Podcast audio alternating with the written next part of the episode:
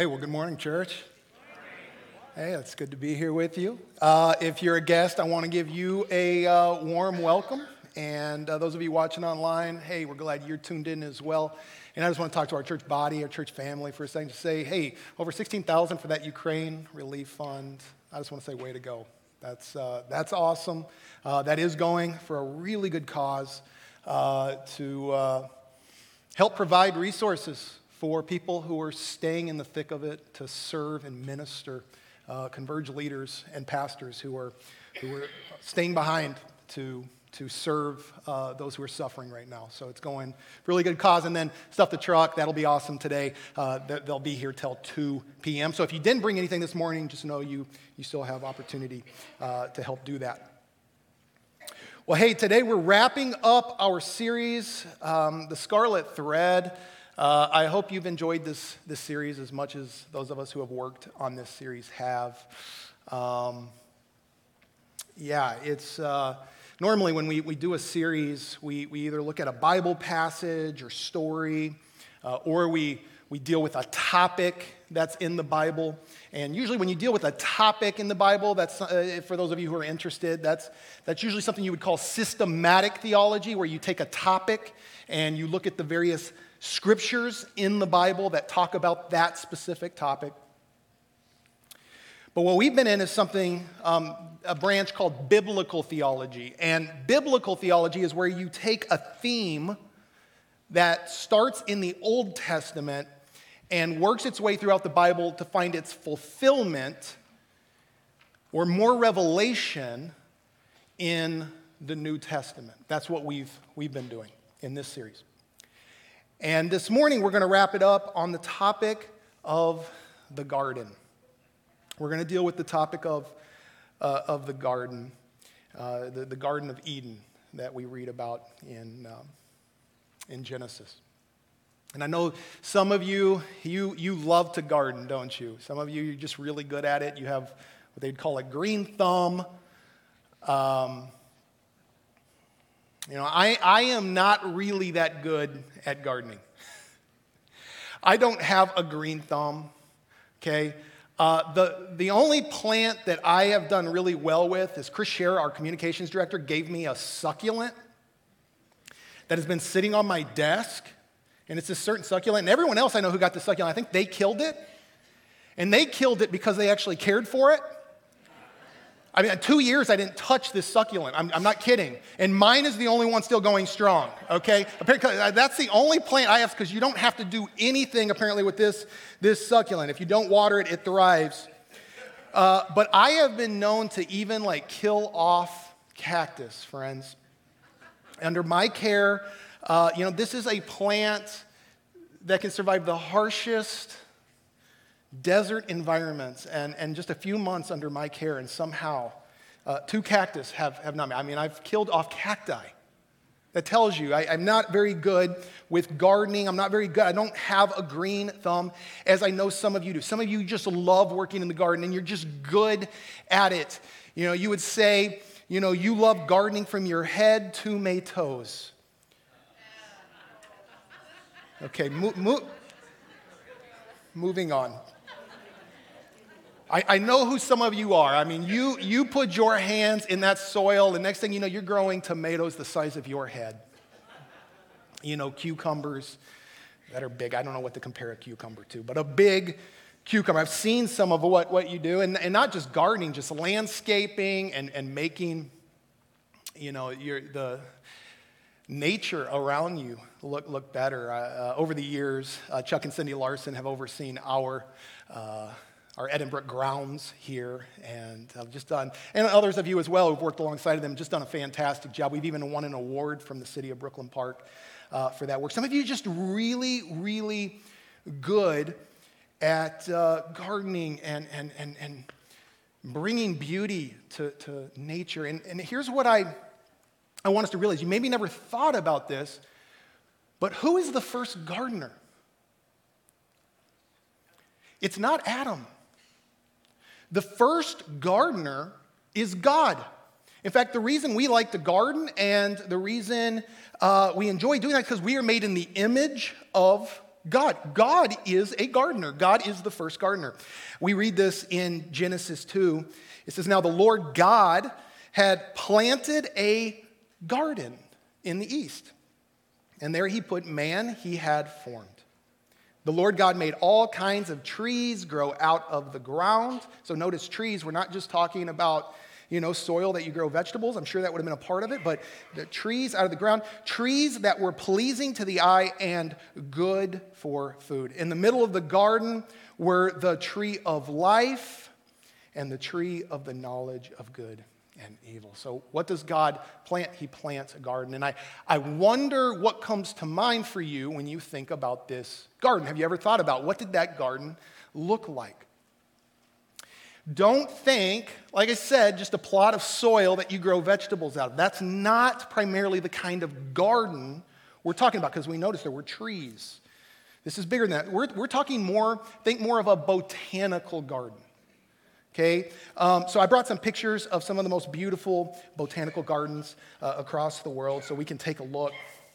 Um, you got this one in uh, uh, Butchart Gardens in Canada. Maybe some of you have even been there, but I, I want you to notice how beautiful um, these, these grounds are, uh, vibrant, um, just beautiful.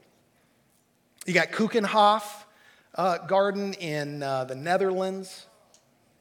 Isn't that beautiful?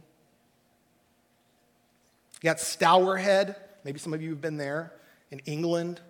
It's renowned across the world.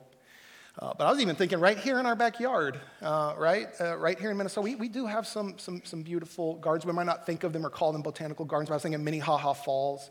Um, and keep in mind, there were rivers that ran through the Garden of Eden. So water is a part of this.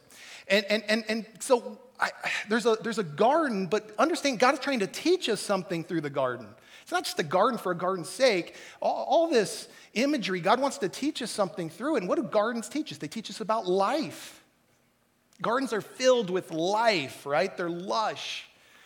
Uh, and the life God wants us to, to, have. We learn about life through these beautiful gardens. In fact, they've done studies, they've proven people who are in gardens around nature or live around uh, more trees and things like that uh, have less anxiety. I mean, this is just uh, this is something they've proven. God created that in us. And so we learn about life through nature. We also learn about beauty, right? We see the beauty in these gardens, is our God not an artist? He's an artist. He creates, probably, I can only imagine how beautiful the Garden of Eden was. But we, we, we learn about beauty and, and, and artistry through, through the gardens. Um, we also learn about order. You know, our God is a God of order. Uh, keep in mind, the whole world at this point is filled with trees and plants. And God, that's why God's going to give Adam and Eve the charge to go and spread this, this garden. They're supposed to see the, that garden as a template, as an example, and they are to go and spread that garden across the face of the world. In other words, they're to, to go and bring order to where they go, where their descendants go. That was the charge that God gave them. So we, we learn about order as well through um, through the Garden of Eden. But we, we know how the story ends here, okay? Um, God puts the, the, the, tree of life in their midst so that they can live spiritually, physically. But he also puts the tree of the knowledge of good and evil, and Adam and Eve are tempted by the devil, the serpent, and they sin against God. They, they rebel against God. And um, well, there's a lot that happens as a result of that. Let, let me show us two things that pertain to the garden, okay, that happen. The first is now, because of their sin and rebellion, there's going to be thorns. There's going to be thorns. And, and so we see God says this to Adam. He says, Cursed is the ground because of you. Through painful toil, you will eat from it all the days of your life. It will produce what? Thorns and thistles for you. And it's just telling us when they, when they sin, it's going to bring thorns in, into the world. I mean, it's going to bring problems, it's going to bring challenges. Jesus himself said, In this world, you, you will have You will have trouble. Some of us are experiencing thorns right now in our marriage. Some of us are experiencing thorns raising our kids or with other relationships in our life. You might be experiencing thorns in your finances. All kinds of areas of our life. And doesn't it, life often seems like that? It's like you take three steps forward and then it's two steps back. Maybe for some of you, it feels like it's two steps forward, three steps back. Um, but this is basically where Murphy's Law is, is created. What's Murphy's Law? If something can go wrong, right, it, it will. And you wonder, why has life got to be so hard sometimes? Why does life have to be so challenging? Because of, of Adam and Eve's sin in, in the garden. They brought thorns into the world, okay? The second reason or thing, consequence for their, their rebellion, though, is they are, they are banished from, from the garden. They are cast out of the Garden of Eden. We read, So the Lord God banished Adam from the Garden of Eden to work the ground from which he had been taken. After he drove the man out, he placed the east side of the Garden of Eden. Um, on the east side, cherubim and flaming sword, um, and a flaming sword flashing back and forth to guard the way to the tree of life. So, this, this is going to lead um, to spiritual death and physical death because we don't have access to the tree of life. Okay, so this is the, the second consequence. We are banished from the garden. But here is the good news, okay, for us this morning. Where Adam fails, Jesus succeeds.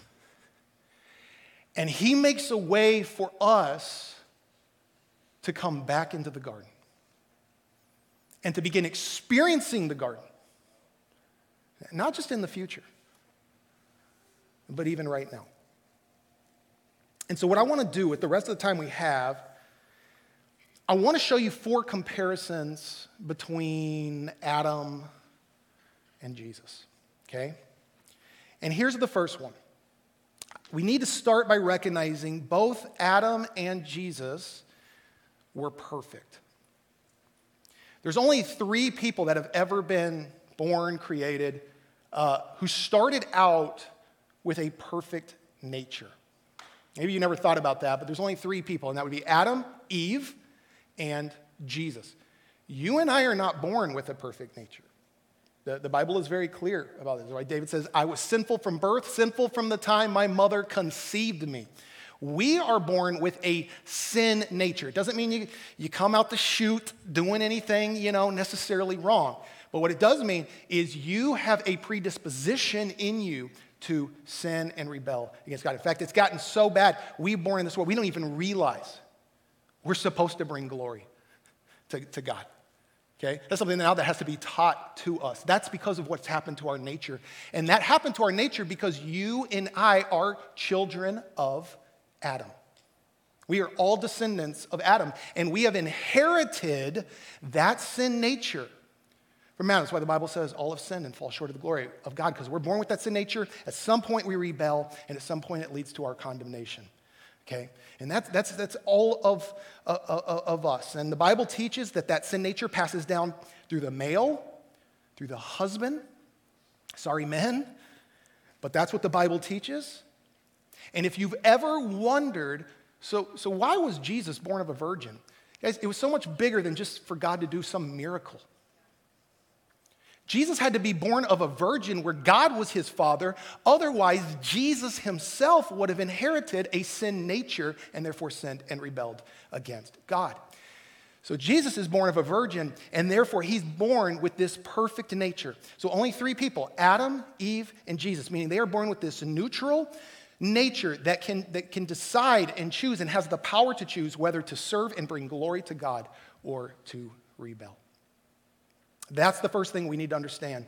Comparison we see between Adam and Jesus. They were both born with perfect natures. The second one is they were both tempted. Both Adam and Jesus are tempted. So, Adam and Eve are tempted, of course, in the garden by the serpent. Again, the devil shows up and, and says, You will be like God if you eat this fruit. And, and they eat. And um,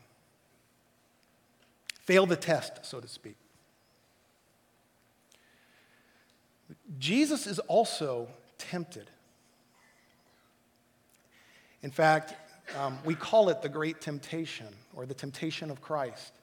And here's the irony, and I want you to see this, this biblical thread, this scarlet thread. Where does the, the temptation of Christ take place? It's not in a garden. Jesus is tempted in the wilderness, in the desert, the opposite of the garden. Do you see the irony there? And so, as we're Adam and Eve, they are tempted in a place of perfection. I mean, it should have been so easy to say no because they had everything at their fingertips. Life was good, they had everything so good. Why be tempted and, and, and risk it all for a piece of fruit? But that wasn't Jesus' story. Jesus is tempted in a desert where he's been fasting, he's starving, he's, he's surrounded by poverty, turmoil. And the devil comes around and says he'll, he'll bring him out of that. He'll provide the food. He'll give him fame and status and everything that would make life easy in a hard, harsh environment. And in that environment, Jesus says, No, I will, I will live by the word of God. But then we do see a garden show up. The, the, wilderness temptation was not the greatest temptation that Jesus experienced. Where was the great temptation that Jesus experienced? It happens in the Garden of Gethsemane. And the devil shows up there too. You can believe. He says, if you will quit this mission that you're on, Sell your soul to me. I will, I will get you out of this. And there, Jesus, in another garden, the Garden of Gethsemane, he's going to be tempted to escape the cross. We're told there he sweats drops of blood as he knows what is looming. He prays, Father, take this cup from me. But he knows in his soul, he knows in his heart of hearts, this is what God has called him to. And so he concludes that prayer not my will, your will, Father, be done. Friends, and where Adam fails, Jesus succeeds. Where Adam falls, Jesus stands.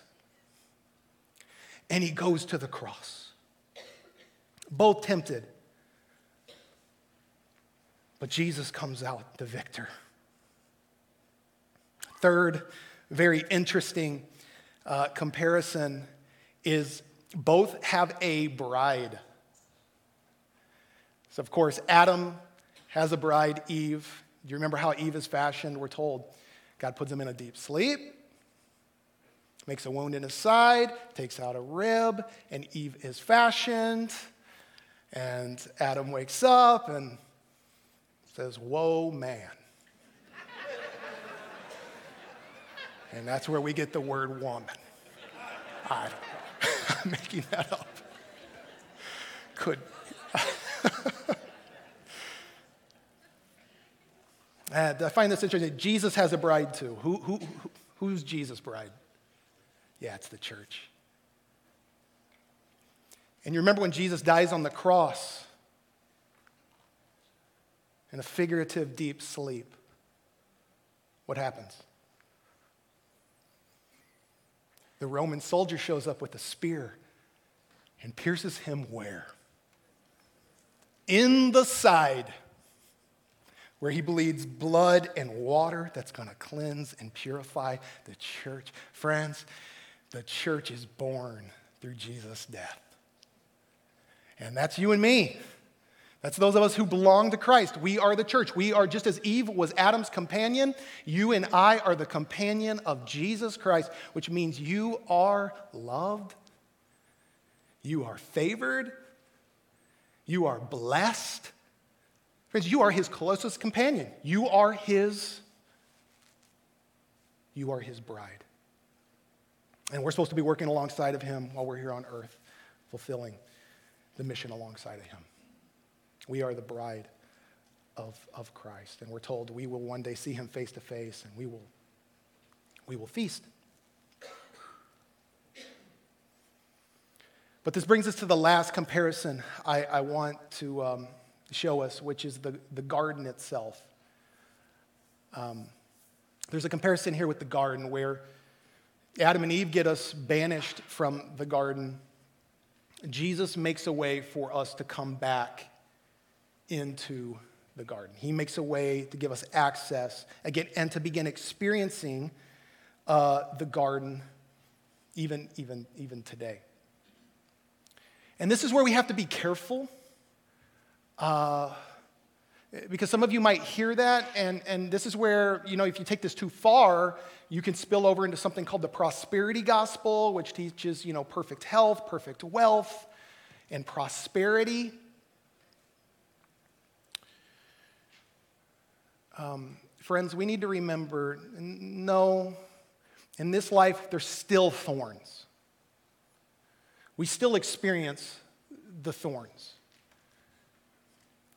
And so while we would reject the prosperity gospel, there's also another danger. And I wonder in our circles if this is more where we find ourselves, and it's called the, the poverty gospel. And, and the pos- poverty gospel says it's all thorns. It's all thorns. Life is just miserable. There's no hope. And we just wait for Jesus to return. And I see a lot of Christians walking around with that kind of demeanor. It's just all thorns. Life is just misery until Jesus returns.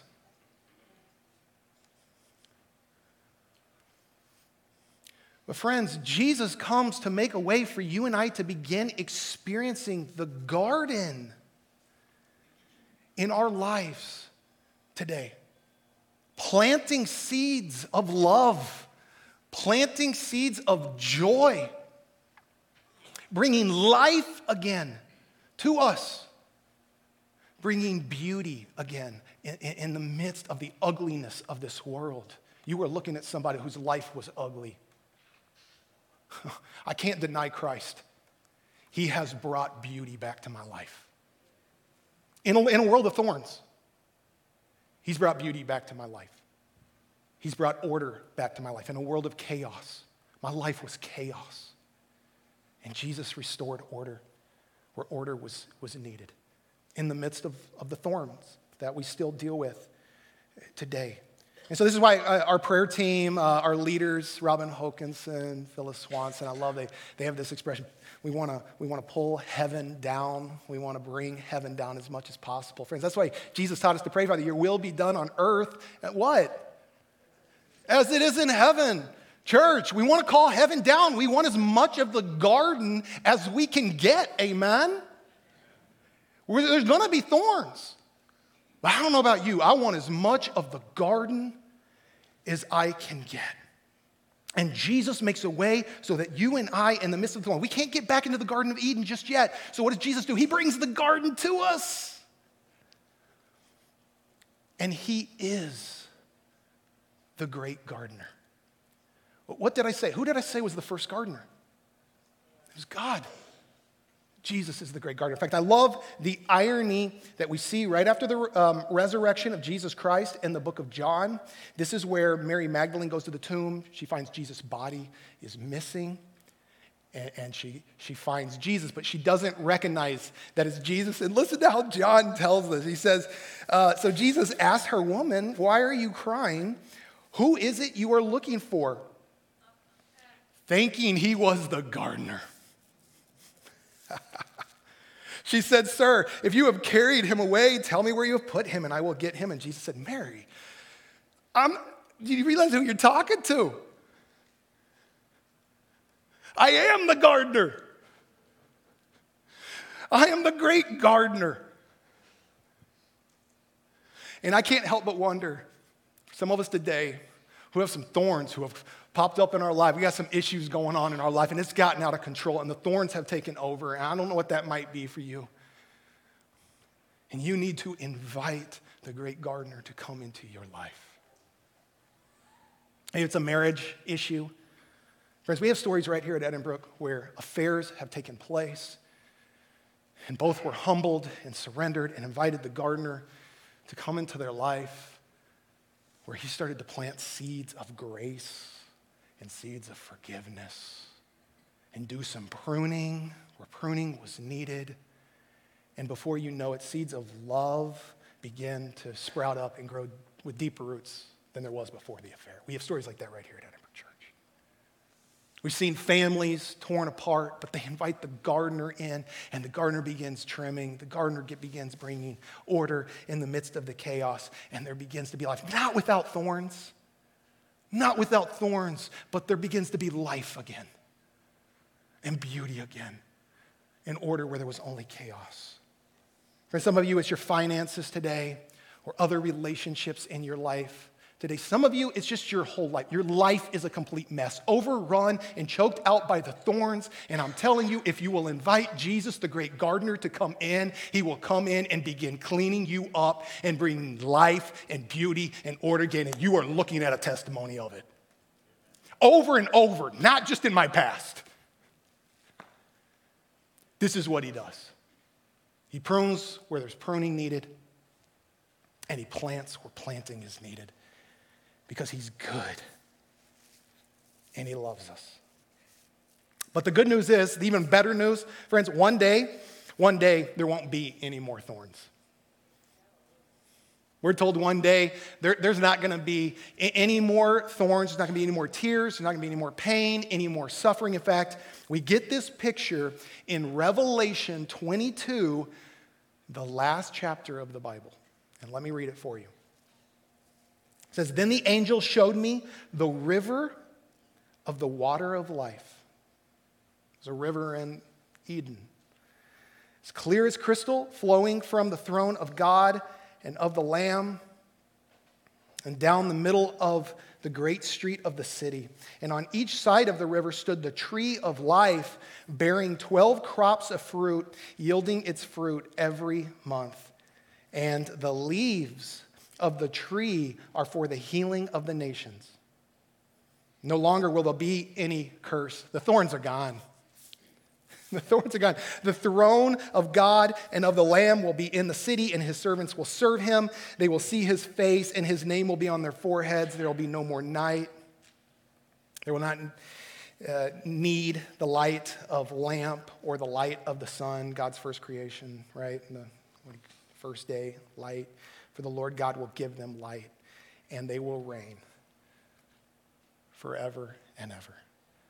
And so the Bible begins with the garden, and it ends with Christ making us a way, for us a way to end back up where? In the garden in the city of God. Because where Adam failed, Jesus succeeded and made a way for his bride to spend eternity with him. Amen?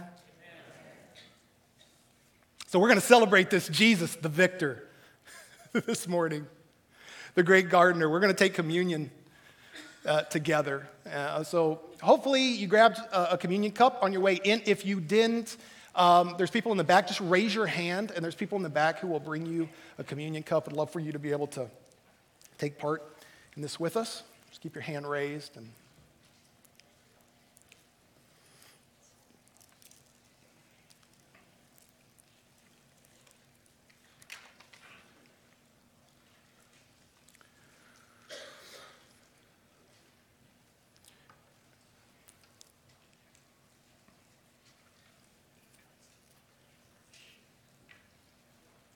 This one. Yeah, right here. Um, you know, we read about the tree of life in uh, Jim. Jim, we got some more right over here.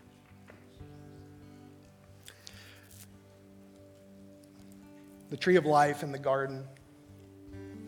And I, I don't want to take away from the, the, the literality of the tree of, of life. I think God uses these literal pictures to teach us spiritual lessons bigger lessons than, than just getting stuck on, on, on the literal idea that we're going to eat fruit.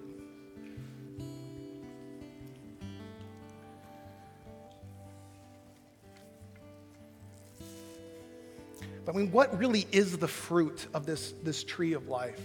I, I, find this interesting. I did a study on this. I don't have time to show us all of the verses. I'm going to show you one verse that uses this word for tree multiple times to refer to the cross.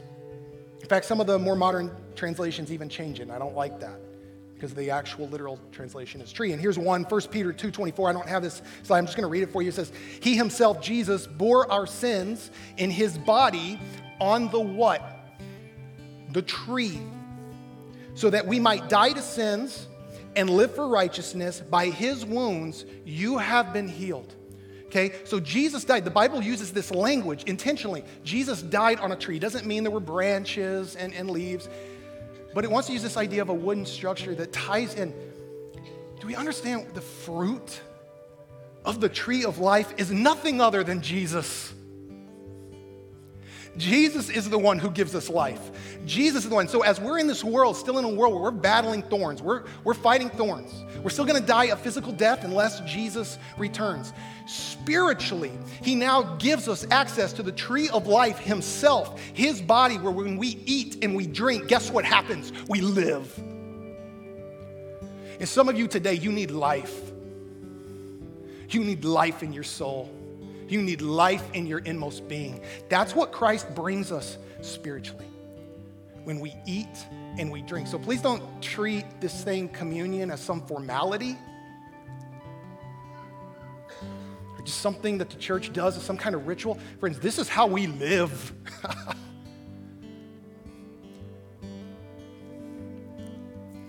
and so we want to take it and we want to savor and we want to let it get sink down into our inmost being so that Christ can fill us again with life until we take it again. So we're going to take out wafer. You just peel off that top layer.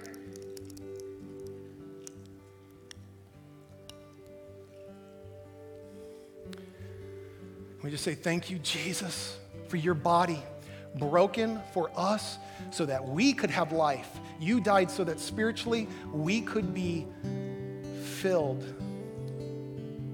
and we want to take you in today, Lord, and feed off you so that life will be now in us.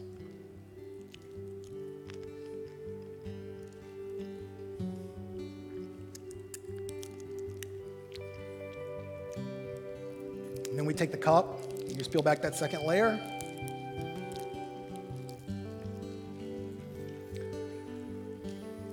And we thank, thank you, Jesus, for your, your shed blood. This represents his shed blood for us. When we come to this by faith, this is powerful.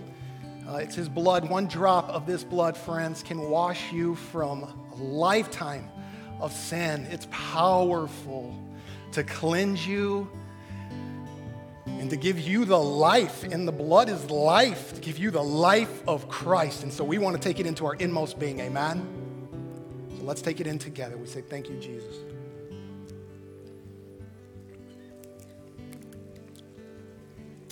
Well, great gardener, we invite you in today into our lives. We ask that you would just come in and do the work that only you can do because we want to experience that life. We want to experience that beauty. We want to experience that order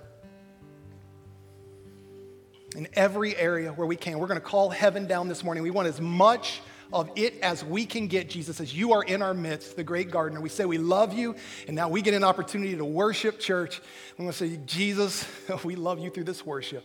And all God's people said, Amen. Friends, why don't we stand and sing?